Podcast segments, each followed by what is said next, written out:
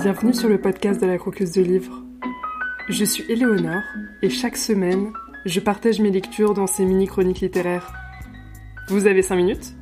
C'est parti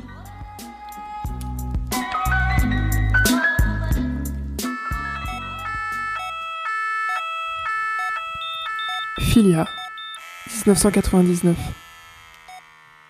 Hé, tu peux ouvrir le rideau, histoire que je vois ta tête? J'entends que ta respiration dans le noir. Inspire, expire, inspire, expire, comme ces putains de machines. Ces trucs de merde qui font bip bip. Il y en a assez de ces trucs ici, qui respirent à ta place, qui font battre ton cœur à ta place, qui te pompent le sang. Bip, bip. Inspire, expire.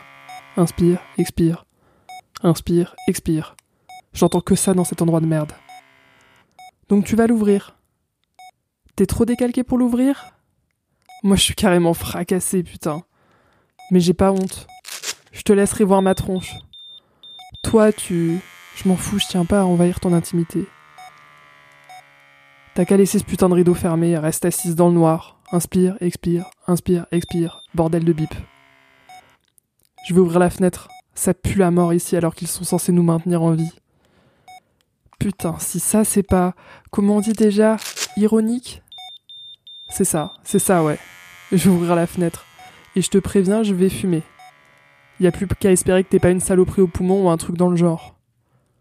Y a plus qu'à espérer. Enfin, c'est pas un peu de fumée de clope qui va te tuer maintenant que t'es là. Tu vas rester assise en silence. Tu vas pas cracher un seul mot. Tu vas me laisser tchatcher comme une tarée. Tu vas me laisser faire ma vie. Tu vas pas me dire ce que t'as, comment tu t'es retrouvé là? Tu veux juste entendre mon histoire. Sale petite curieuse, va. Ce qui compte, c'est comment on se démerde dans le noir. T'es au courant de ça? T'as déjà entendu parler de ça? Tu connais la rue? Hein? Tu comptes vraiment jamais ouvrir ta gueule? Dehors, le jeu, il est balèze. Il y a des règles.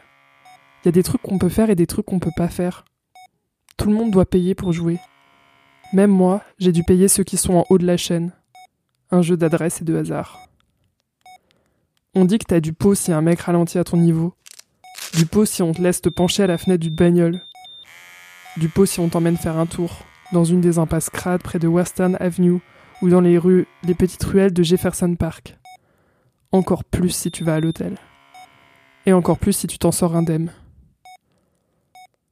J'ai du pot. Je connais la rue. Enfin, c'est ce que je croyais. Je vais te dire un truc. Faut être vigilant. C'est un grand mot, dur à prononcer. Mais ça vaut le coup de le connaître. Vigilante. Si je me retrouve encore en cloque, c'est comme ça que j'appellerai ma fille. Vigilante. Vigilante Jefferies. Mais putain, j'aurais jamais cru qu'il fallait être vigilante en dehors du taf. Quand j'étais peinarde au supermarché de la 65e en train de choper un quart de Hennessy et des palmales. Même pas en train de taffer. Juste tranquille, là, au coin de la rue, en train de cloper, de kiffer ma race, tu vois. Parce qu'il faisait frais pour une fois. Si ça, c'est pas un putain de miracle. Une journée fraîche, une nuit fraîche, du vent dans les arbres. Tu vois de quoi je parle? Du vent qui fait danser les arbres. C'est beau à voir, ça.